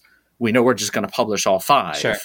There's no worry that it'll get chopped early because and it's a you can focus the narrative. Yeah, and I realize I uh, um so thank you for that. I realize like with things sort of like with like with Hickman's X Men stuff and with something like Spencer's like Amazing Spider Man. Like Amazing Spider Man is a series that Marvel's always going to publish, and Marvel's either has the opportunity to say like we can have a lot of sort of like one-off stories and that be the thing that we continue to publish for forever and ever and ever um, or we can like do something very sort of focused and with like a long-term plan and so on and so forth um, i don't think that every character needs to have like an ongoing series and i think that having a lot of mini series like this mini series is like this allow you to focus in on a lot of like different fun characters. Like even though like Jeremy Renner and Hawkeye and then Kate Bishop are getting a Disney Plus series. Like I don't know if they get. Nope, it's canceled. Did I saw that? But I thought that that was like rumory kind of whatever bullshit stuff. I don't know. I don't know if it's like. I think they canceled it because of the dark shit that it came out that Renner was up to. Has that been like confirmed that like did we like did Multiversity report that? I knew that he it came out that he uh like had sexual assault allegations against him from multiple um, women. Uh, I don't know about indefinitely delayed. Yeah, it's it's been put on indefinite hiatus, and I I think it's I think it's done. Okay. Well, Damn. the show I can't speak to the allegations. Okay. Okay. Well, then in that case, maybe they'll just recast it they could because Jeremy Renner is just like every white guy. Um, uh, okay, well then, like in that case, maybe more so the point that like Hawkeye perhaps cannot sustain like a full ongoing series in the year of our Lord 2020 um, is even more true. Um, but like something like this that's like very focused and very fun perhaps has the opportunity to lead into other different miniseries perhaps has the opportunity to follow rosenberg through like a set of miniseries um like i don't know like i just i had a lot of fun with this book and i've had a lot of fun i realized reading this like i've had a lot of fun with other miniseries that marvel has been publishing recently and i like that model for them and i think too like it's allowed them to bring in a lot of different voices that they perhaps wouldn't have otherwise. Um, like obviously, like Rosenberg's been around for a few years, um, but people like like Leah Williams and Tini Howard and and Vita Ayala and Kibblesmith, sort of in that like next class after like Rosenberg and Brisson and, and Ewing and them, like they've kind of got gotten to like cut their teeth on all these different miniseries and like they're slowly starting to get mm-hmm. ongoings um, and it's just like allowed them to like build up sort of a, a, a lower tier like superstar class of writers and artists, and I think that's a lot of fun. Well, I think the big change is that they used to. Um, when you were a new uh, writer and artist at Marvel, you would do an event tie-in miniseries, right? right. Like um, Rosenberg's first, uh, if I'm not mistaken, Rosenberg's first work for Marvel was that Kingpin miniseries that I think was part of Civil War Two. Mm-hmm. Mm-hmm. And um, unless I, I, I, could be mixing it up, but it was definitely the Kingpin miniseries. And like um, one of the first thing, uh, Kieron Gillen's time with Marvel started kind of weirdly, but one of the first things he did was an Ares miniseries. That was a tie-in to I Fear Itself or Chaos War, one of those. Um, and they used to they, the miniseries used to be part of events and they were really it was like an impossible task that the creators were being asked. And i feel like instead being like hey low stakes who's a marvel character that only you love and what would you write about them with them? Uh, is a way cooler uh, pitch. And that's how you get these great series that like leah williams and tini howard are bringing to the table. Yeah. and i think too like it, it allows people because like obviously working like working for marvel dc like working for the big two now is still like in some ways like the most economically viable option for a lot of creators in some ways and in some ways like definitely not because of the way that the like comic market works now. And so like being able to say instead of like hey come write this mini series and then like you can make money and like you'll have money to eat or whatever um, to be able to or like write this tie-in not write this mini series to be able to say instead like hey we want you not just because we think that like you have you know potential come do this really shitty thing for us like we want you because we want you to like learn and grow. And so like do this mini series and it might lead to other fun work if you prove that like you can do something fun and inventive in this like smaller format. And that's like a much yeah. healthier way to publish things even though they're publishing like too many fucking titles already. I like it reminds me of those those legacy one shots yeah I loved those. I loved the weird Legacy one shots. I really liked that this wasn't part of Legacy when they brought back Marvel Comics Presents for those eight or nine issues because it, it allowed them to experiment with different and weird kind of low stakes uh, approaches. Because Marvel Comics Presents, they were like, okay, we have three stories. We've got the main Wolvie title in the middle, and then we've got two that tie into a different aspect of this decade of Marvel. Um, and I kind of wish that they would do more. And I, do, I wish this of DC too, the Shonen Jump model, or, or publish these big fucking books with four or five titles. Obviously, they'd have to you'd have to think through the the logistics of all of this, but try to give people a little bit more bang for their buck. Bundle titles that are similar ish together, um, have them come out maybe less frequently, uh, and change the model, do the prog model, do mix things up. Give us give us ways to experience stories that aren't tied to four dollars a month for twenty two pages of story and art that may or may not be great. The miniseries limits that because we can say, okay, I'll invest what uh 20 bucks over the course of six months on this one series and then I'm done. I know there's no more commitment unless it's really good. And then maybe they'll do the dark horse model of, oh, here's a second series by this creative team with the character following up on whatever just came before. Mhm. Yeah. Yeah. No, I, I agree with that. Who knows? Um, Totally. Cool. So the last book that we're going to talk about tonight, folks, is the first issue of the relaunch of the Thor book from Donny Cates, uh, writer, artist Nic Klein, colorist Matt Wilson, and then letterer Joe Sabino. So this book is sort of drawing on the things that have come before. So, um, as many of you know, Jason Aaron just wrapped up his like seven or eight year run uh, as the writer on the main Thor books over a number of different Thor related tile titles, sort of cultivating, culminating in um, what happened in War of the Realms, and then another miniseries that came after. But at the end of the War of the Realms event that Aaron and then artist Russell Dauterman and and Matt Wilson, colorist Matt Wilson did, um, Thor becomes the king of Asgard. Uh, so Odin steps aside, he becomes king, and, J- and Aaron's run had sort of struggled with these different ideas of worthiness and sort of like Thor coming to terms with being worthy enough to be a god. At some point during the the run, he lost the ability to pick up Mjolnir and then like gained it back. Uh, that's like becoming sort of like worthy, worthy again. And Cates is picking up on some of those themes. It's starting with Thor as king of Asgard and then running in an entirely different direction. Um, like he has this one line sort of towards the beginning of the book where Thor is sort of in this like melancholy state of thinking about having been a god but is now being king and he says to himself what is a king to a god? Um, You mean quoting Kanye West? i guess. Uh, is that a thing that kanye said?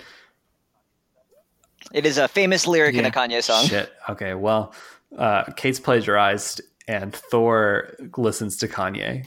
It's in there.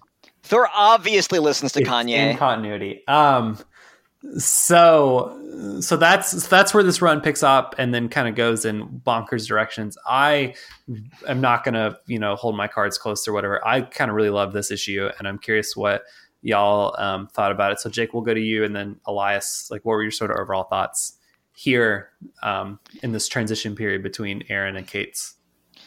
Um, well, I um I came in with one strong expectation because I read an interview. It might have been on Newsarama with Cates.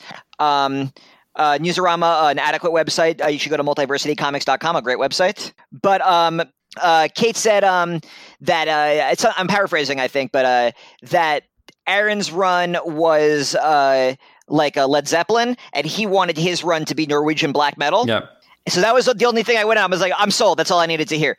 And I went in and um and I thought the artwork really uh, uh, realized that promise. I really liked the art in this issue. Um, and it was a lot more introspective than I thought it was going to be, but I liked it. I- was definitely there wasn't a moment I was bored. Um, you mentioned that Thor is king. Loki is also king in this issue. He's the king of the Frost Giants. right. Um, and Sif and Sif has taken uh, her brother Heimdall's role as the uh, guardian of the Bifrost. So it's kind of got this like TNG thing where it's the next generation of Asgardians. Mhm. They're, they've all taken um, their older relatives' uh, mantles and they're carrying it forward. And I thought that was pretty cool. Um, but I found for the most part the issue to be kind of confusing and directionless. I was like, "What's the pitch?" Until that last page reveal, and then I was like, "I am in." and are we? Should we talk about? Should we talk about that reveal? Let's hold off for a second. I want to get Eli- Elias in on this, and then we'll circle back around to it. Absolutely. Ah, I'm so split on this Oh issue shit!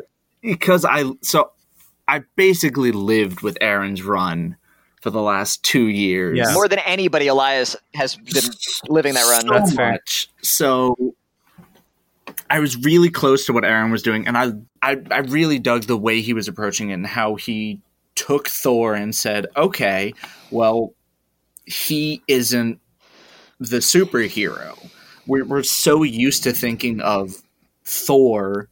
Because his name is literally Thor Odinson as Thor the superhero. But that's not the case. Just as Donald Blake was Thor, Thor Odinson was Thor, Jane Foster was Thor. What does that mean? What does it mean to to hold this hammer? Uh, what is the message inscribed on it? why why is that the ethos of the hero? Why is this inscription so important to Thor? Uh, and so that that was that followed through basically the entire thing, even through King Thor, which at the end kind of set up the new status quo that we're seeing here with Cates' run.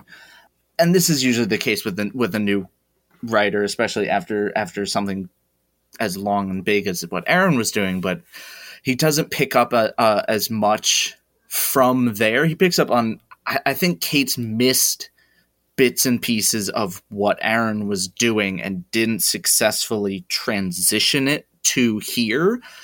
I think he just kind of dropped in and said, okay, I'm, I'm going in my direction. And he picked up on more of the superficial elements, but didn't quite get where Thor was at the end of his series. Now, I don't know how many how long it's been since then. I'm assuming not very, but time is weird in comics. Time was especially weird in the Thor comics, so it could have been a good while till we get to this part, this Thor, which is why he's kind of bitter and annoyed and not doing so great as a king. Uh, and that's also something that, that that Aaron did kind of allude to with, you know, King Thor way, way, way in the future. King Thor keeps mentioning how he's like, yeah, I royally fucked up as king. Don't worry, it'll be fine. And like, and all of his his introspections to young to the Avengers Thor, he's just like, uh, your the hardest part, times are still to come, which this is kind of, I think, delivering on. And like when you were saying, uh, Jake, when you said that this is going to be the like Norwegian death metal, I didn't quite get that here. Uh, but Until that last page I- reveal. what? I feel like that that I no. I feel like the last page wasn't Norwegian death metal. It was more. I don't even know. I, I feel like that that whole page rang of. Um, I'm trying to think of a of a good comparison, but it, it's like Aussie, but old Aussie. Are you a big metal guy, Elias? Uh, not particularly, but I, I don't know. I think I was expecting, and this might be my problem. I was expecting something, Something louder, probably. I guess. Yeah, something louder, something more like Murder Falcon. Murder Falcon was what I was what I was expecting, uh, and I got discount God of Thunder. Oh, but I think that's just because I don't like when Cates goes cosmic. I actually kind of agree with pulling that. his cosmic stuff into this again, and it bores me. It just bores me. yeah. What that's what, like. That's been like most of his stuff that he's done at Marvel, like I know. like the cosmic, like Cosmic Ghost Rider and Guardians. and I loved God Country. and- I really liked um, his Thanos stuff. okay, I was less sold on on Guardians, Uh-huh. but and Nic Klein sells this all. Nic Oh, Klein absolutely. does a great job.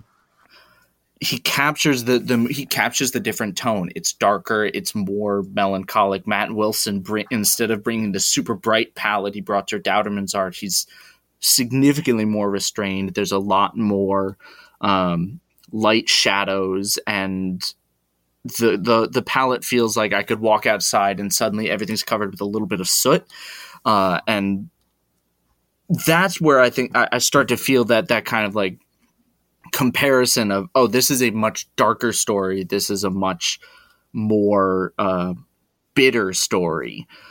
Uh, and I like that. I don't love how he's bringing in all the cosmic stuff.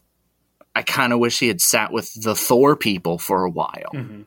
uh, it doesn't feel like a Thor book. It feels like Thor joins the Well, I got to say, actually, um, I feel like we're forgetting our history a little bit because uh, there's a uh, many, many stories going back to the very earliest Thor stories where uh, the Asgardians encounter Galactus. That's a proud uh, Thor tradition. Fair. I was just going to mention this is also not the first time that Thor has uh, grappled with and been disappointed with being the king of Asgard. That was a big theme in J. Michael Straczynski's run, and uh, that's come up in other runs as well, including uh, Walt Simonson's run. Yeah. Oh, that's not that's not the part that I, that I even dislike. I think that that is what I wanted to see more of. I wanted to see before we got to the big cosmic bullshit that we were eventually going to get because it's Thor. Thor always has something to do with that. As you said, Galactus is a proud tradition. Uh, but once once we get past page, well, actually, once Galactus crash lands into Asgard, destroying Asgard again, sadly. Uh, all of the Thor characters fuck off, and we get Cosmic Ghost Rider. We get uh, this water person. We get Silver Surfer, uh, looking kind of like a uh, shimmering Thanos in this one panel, um, with the square chin. I kind of wish that this felt more like a Thor book instead of Thor joining someone else.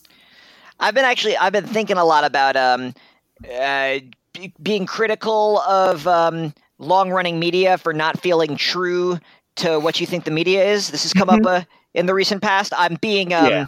I'm being coy, but I'm, I'm talking about Star Wars. uh, but also Star Trek because uh, Star Trek Discovery, a lot of people have been dismissing it because it doesn't, it's not, doesn't feel like Trek. It's not true to Trek, and I just think that with long running media, uh, it's been a lot of different things. And I'm wondering, Elias, if it, maybe you've been really close with Jason Aaron, and which has been, I think Jason Aaron is a strong contender for all time best Thor run. It just ended, so I'm a little close to it too. But I think it's at least competing with. Um, uh, the Simonson run and probably also the Gillen uh, run, which was brief, but I loved. Um, but like uh, Thor can be a lot of different things. So it would be saying that this doesn't feel like a Thor book. I feel like it doesn't feel like a Thor book, the the most recent one, but it feels like a lot of other Thor books because Thor can be different things. Yeah, Um, yeah, and and you're right. That's why I that's why I opened with it being like Yeah. I'm really I was really close to the previous run, uh, and I don't know. I, it, it may just be. It may be that it may be that I, I'm a little dissatisfied from what Cates has been putting up before this, and that feeling has carried over. Uh, and like when you carry over with with a writer, you still see their their writing tics, um, unless they do something wildly different. So that may also be clouding my enjoyment of the issue. Um, and this was, which I kind of appreciate at the end of Aaron's run, at the end of King Thor, he's like, there will be different stories. They will all be different. He had Space Cop Thor, which was different than Space Cop Thor's in Secret Wars. Uh, and he had Barbarian Thor beating up mammoths with his uh, uh, frost giant wife. So there were all these ideas at the end there that you could argue didn't feel like Thor, and this is one more example of that. That to me didn't, I, I, it didn't click. But I'm gonna give it a bunch of issues for sure because I think Cates has a plan. I think Cates has an idea, and I think he's a strong enough writer to make it all work. Uh, and yeah, I, I think he gets where where this Thor is. He's tired. He's been king for a while, and he still doesn't really know what to do with that. Uh, and so now that he's being given this other responsibility uh, to save a bunch of people, he's like, okay, cool. There is something for me to do that I kind of understand. But I Uh, still wish we we had spent more time with the Thor cast. And maybe Well, we will in the future. Maybe that will appear appear later. Um, and I this was would- just let's set the stage. Let's bring in the big bad, or let- let's set up what the big bad is going to be for this first arc, and we'll mo- go on from here. I would bet pretty good money that the Thor supporting cast is going to end up playing a role in future issues of the Thor comic. Yeah, yeah. I, I think that I think that that's that's completely true. Like, I don't think that you would show off like Sif or Volstagg like doing things unless they were going to come back around and be really important parts. I hear what you're saying about like being frustrated that like ah, Cosmic Ghost Rider shows up and that's kind of like the the like Cates' staple bullshit kind of thing. Um, and Cosmic Ghost Riders does suck. yeah, That's a fact. That's just a fact. yeah. I read so okay. All right. Hot takes. So- Hot takes. the one mini series that Cates and Dylan Burnett did, I thought was really good. It should have ended there, and we should have never seen that character ever again. Um, but My I have a ru- I have a rule, and it's if your superhero name is the same as another superhero's name, but with an extra adjective, you suck and need to go. All home. right, all right, fair enough. Uh, uh, see Red Uh, Hulk and. Red She Hulk for details. Wow. Okay. um. No, but that's fair. I and I I would echo Elias. Like I had a strong emotional attachment to um to the previous run on on Thor stuff. Like I thought that that all of the things that Aaron dealt with, um, like Aaron, Aaron and his various artistic collaborators um, dealt with, were like really powerful themes. Really powerful themes about uh, like humanity and religion, and like like humanity's sort of like relation to like whatever else is like out there, and whatever else is is the like sort of good or the thing that we're like striving to like appease or emulate or, or whatever else and like there was a lot of things in there that were really really powerful um like statements and really really cool things about the character and just like in in a broader sense. Um and reading this i think that you're right like and and there is one point like the the first scene in kind of the throne room uh in the narration it says it's been many months since the war of the realms. Um so there is like a sense of a continuity with what had come and also like a, this is very clearly picking up in its own pace. I actually thought that the way that this comic handles um, time was like really really interesting that was one of the notes that i made because we pick up a few months after the war of the realms and it's like clear that thor is in like a completely different place uh they like the narration talks about galactus kind of sits in his hole for um like a week while Thor and the other uh, Galactus heralds are talking back and forth. And I actually really appreciated that because it kind of situated um, in the sense that like Thor is now a king, things take a lot longer than when you're a god and you can just go beat shit up. Um, I kind of like the sort of like dour politics of of like this issue which I think was like very much reflected, which you mentioned in Matt Wilson's colors. Like, oh my god, uh, this issue. Like, Klein's a great artist, but like it's Wilson's colors that like definitely sell this. Like, you're absolutely right to say that the like palette shifts from the like bright reds and pinks and oranges of like what he was doing with Dauterman to like the like blues and blacks and grays and purples of like this comic. Um, and it's it's fantastic. Uh, and there's like a tone shift between like this and what um what Aaron was doing. And I I kind of really bought it. Like I like I think I like the fact that it seems like Cates has a very distinct take on where he's going to do with Thor that like is respective of what Aaron was doing because it's like now Thor is king now what and there's sort of like that melancholy of I used to be able to do all these things and now I can't do them like I was sort of like the like badass war general and now I'm getting older um But I think that's a great transition into um, the the final sequence, right because which I yeah. really loved. Yeah. So it seems like then we're getting, we have those themes, and now we're transitioning into a book where either Thor's going to be grappling with that on the road, or, or we're not getting that because Galactus comes back, lands in Asgard. Um, the Black Winter is coming, which is apparently the thing that's going to end the the universe and is the thing that ended Galactus's universe. So Galactus was in the like seventh iteration of the Marvel universe, and that universe ended, and he was a sole survivor, and it was apparently this thing that ended it.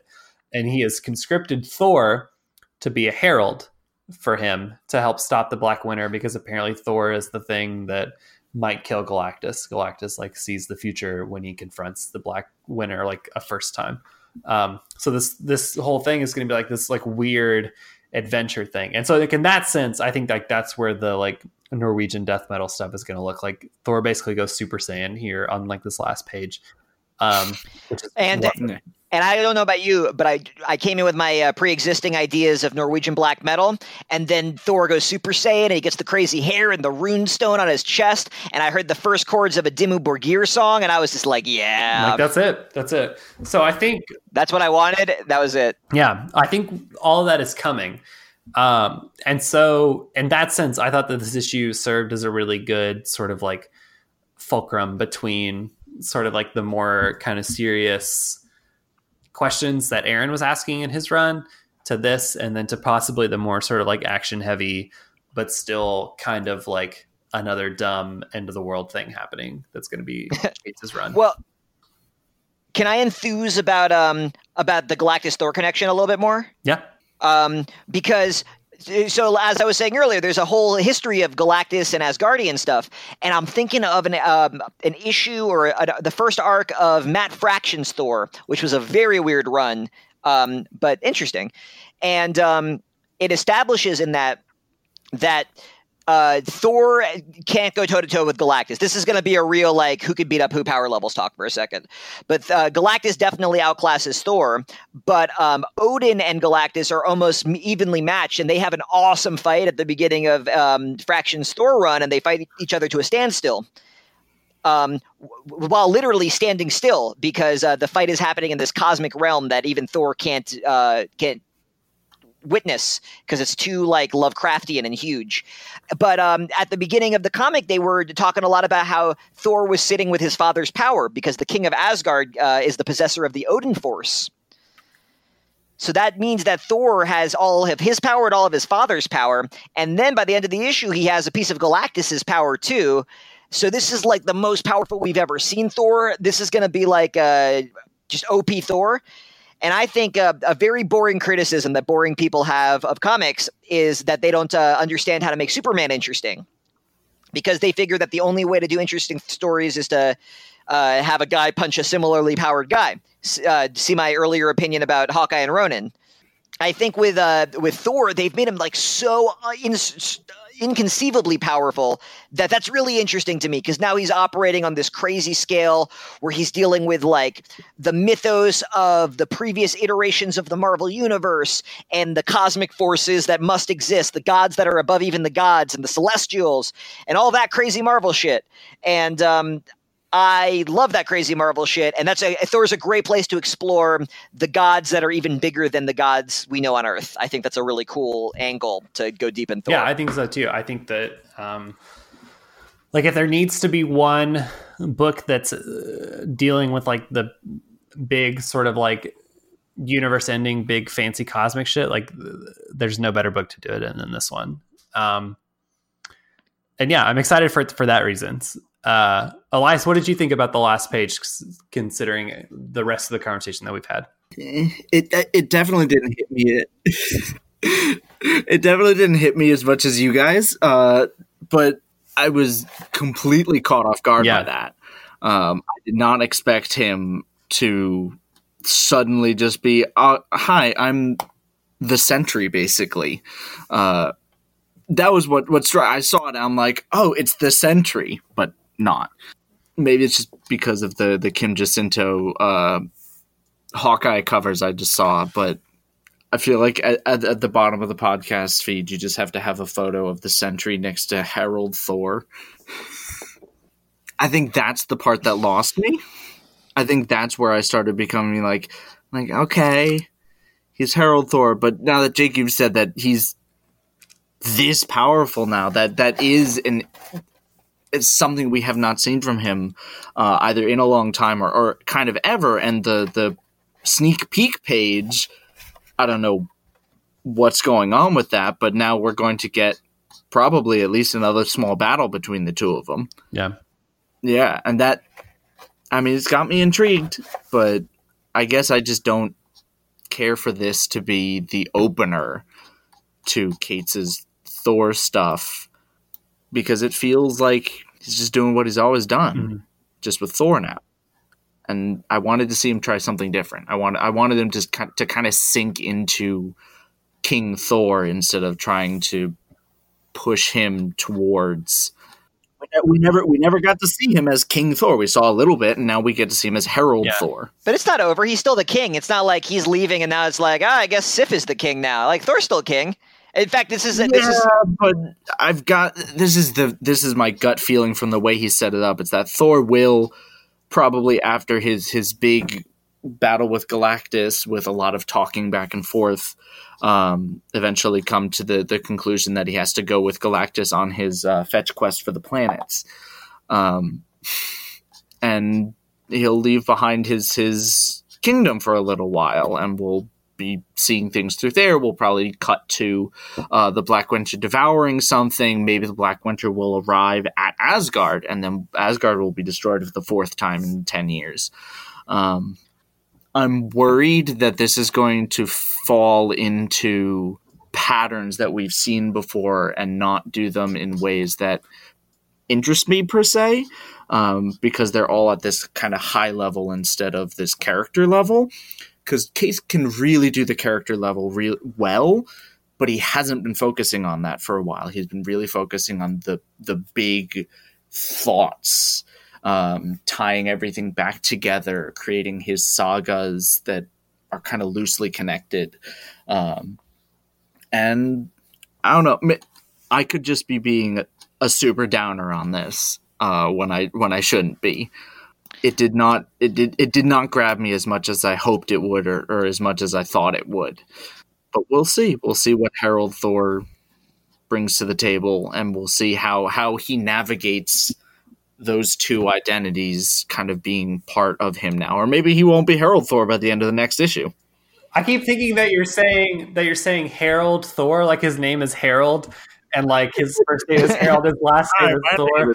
And now I'm just like picturing a book of like Harold Thor who like has a shitty office job and then comes home and like cosplays as like a god or like their drag name is Thor or I don't know, like something like that. Anyway, um, sorry.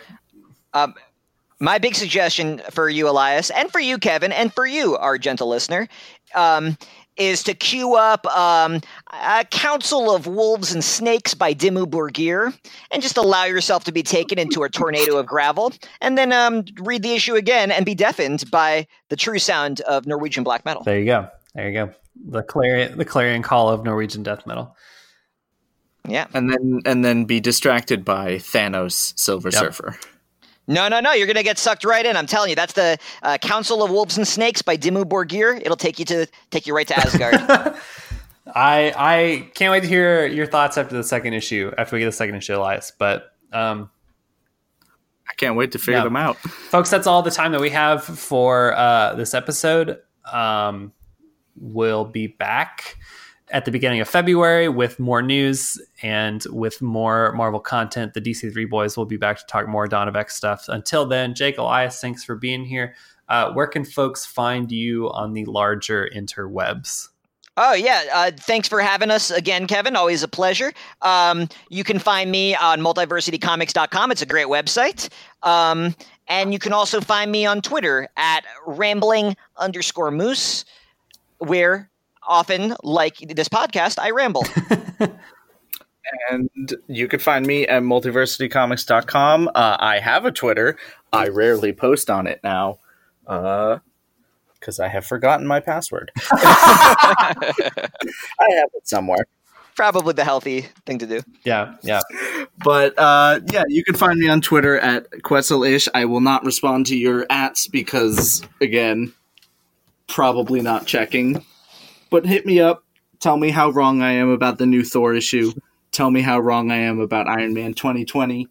Tell me how wrong I am about Hawkeye Freefall. Just tell me how wrong I am. That's what Twitter is for. He lives for punishment, Twitter. He's uh, his name. Don't let him down. Why do you think I spent all my time with Jason Aaron's run? His name might even be Penance, really. Uh, anyway, the greatest and coolest superhero. Yep, yep. Uh, you folks, you can find me at multiversitycomics.com and on Twitter at KB Gregory.